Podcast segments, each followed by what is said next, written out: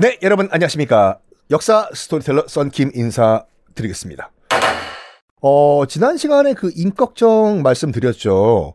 요즘은 뭐 임꺽정 소설이 나와 있지만 한때는 우리나라에 공식적으로는 아니지만 금서였어요. 왜? 월북 인사가 쓴 책이기 때문에 북한에서는 임꺽정 영웅이에요. 지금도 드라마도 있고 영화도 있고 물론 책도 있고. 하여간 이 임꺽정은 어제도 말씀드린 것 같이 어 소설로 착각하시면 안 돼요. 원래 임꺽정은 그냥 도적이었어요. 자기 고발하면 그냥 같은 똑같은 백성인데도 때려 죽였습니다. 그냥 나쁜 놈이었어요. 임꺽정은요. 하여간 신출 기몰했던 것은 맞아요. 게릴라전을 펼칩니다. 아주 이 겁 없이 한양까지 쳐들어 들어와요. 들어와가지고 기록을 보면 청계천까지 와가지고 노략질을 했다. 신출기몰하는 건 맞, 맞는 게 뭐냐면 당신의 이제 그 이 조정에서도 한양까지 지금 이 도적대가 들어왔다고 하니까 당연히 잡으라고 했겠지요. 아주 놀라운 방식으로 이 포졸들 관군을 이 피하는데 겨울 같은 경우에는 어떻게 했냐면 눈밭을 걸을 때 신발을 거꾸로 신고 걸었어. 그러면 나는 북쪽으로 도망을 갔지만 신발 방향 보면 남쪽이잖아요. 그래가 도, 그 포졸들들은 남쪽으로 가가지고 또 길을 헤매고 이런 식으로 대혼란을 줬다고 합니다. 어 장금이 같이요. 장금이는 여러분 그 이영애 씨가 나온 대장금도 조선 왕조실록에 딱 두 줄인가 세 줄밖에 없어요. 기록이 장금이가 음식을 만들어서 바쳤다. 끝. 요거 가지고 별의별 상상을 다 만들어서 만든 게 시리즈 드라마가 하나 나오지 않습니까? 역사 기록에도 임꺽정에 대한 기록은 별로 없어요. 그냥 고발했던 사람을 때려 죽였다. 요 정도. 한양까지 온 거는 맞아요. 한양까지 와, 왜 왔냐?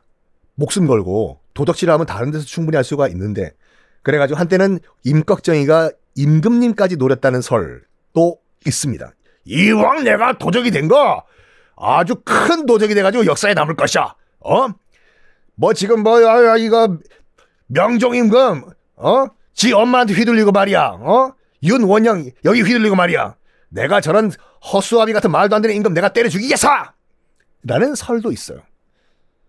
그러니까 왕 잡으러 지금 수도에 들어왔다고 하니까 당연히 명종은 지명수배를 내렸겠죠. 엄청나게 큰 돈 포상금까지 겁니다.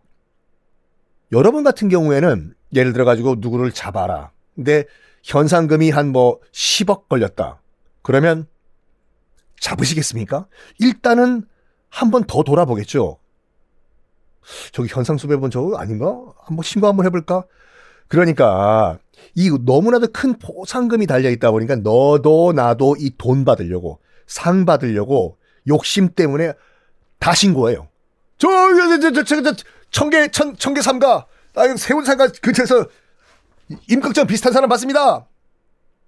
신고가 들어오면 당연히 가가지고 잡아왔겠죠. 너도 나도 신고하다 보니까 대부분 다 엉뚱한 사람을 끌고 와요. 그리고 끌고 왔어도 뭐 사진이 있는 것도 아니고 대충 비슷하게 임꺽정 비슷하다고 하면은 너 이거 넌 지금부터는 임꺽정에 따라해봐 너 이름 뭐라고 임꺽정 고문 고문 고문 해가지고 허위 자백까지 받아냅니다.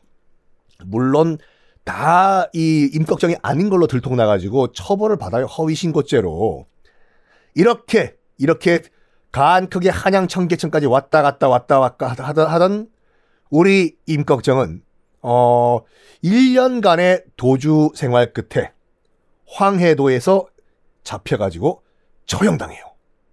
그런데 말입니다. 아까도 말씀드린 것 같이 임꺽정에 대한 기록이 거의 없다고 말씀드렸잖아요.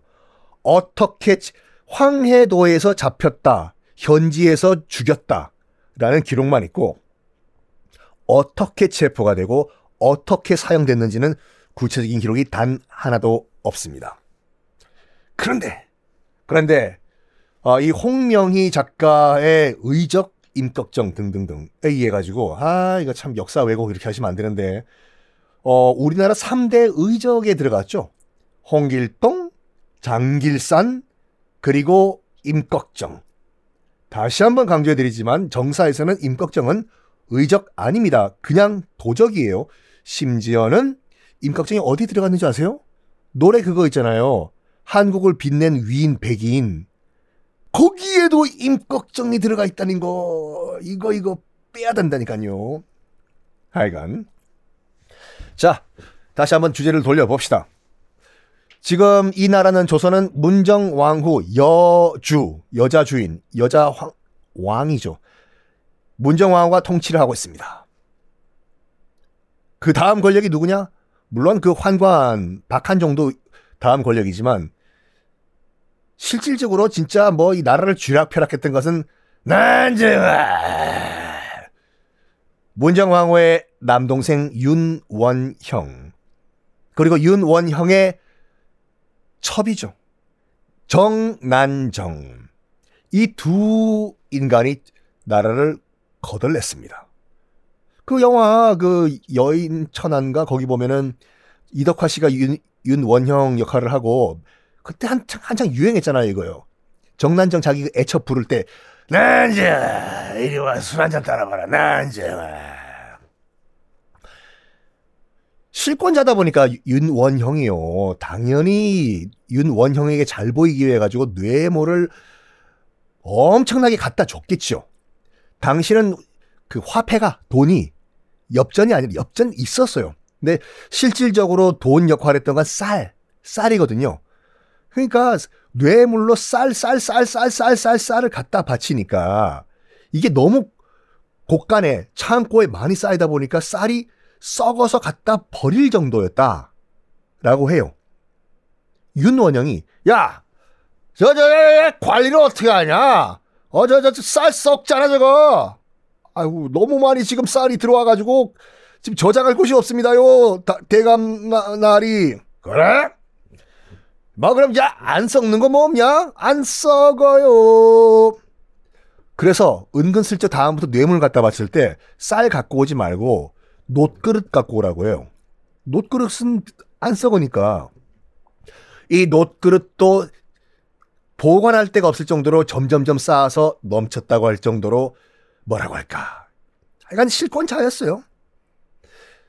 이 윤원형이 정말 사랑했던 여인이 있습니다. 바로 난정아. 이 정난정은 어떤 사람일까요? 다음 시간에 공개하겠습니다.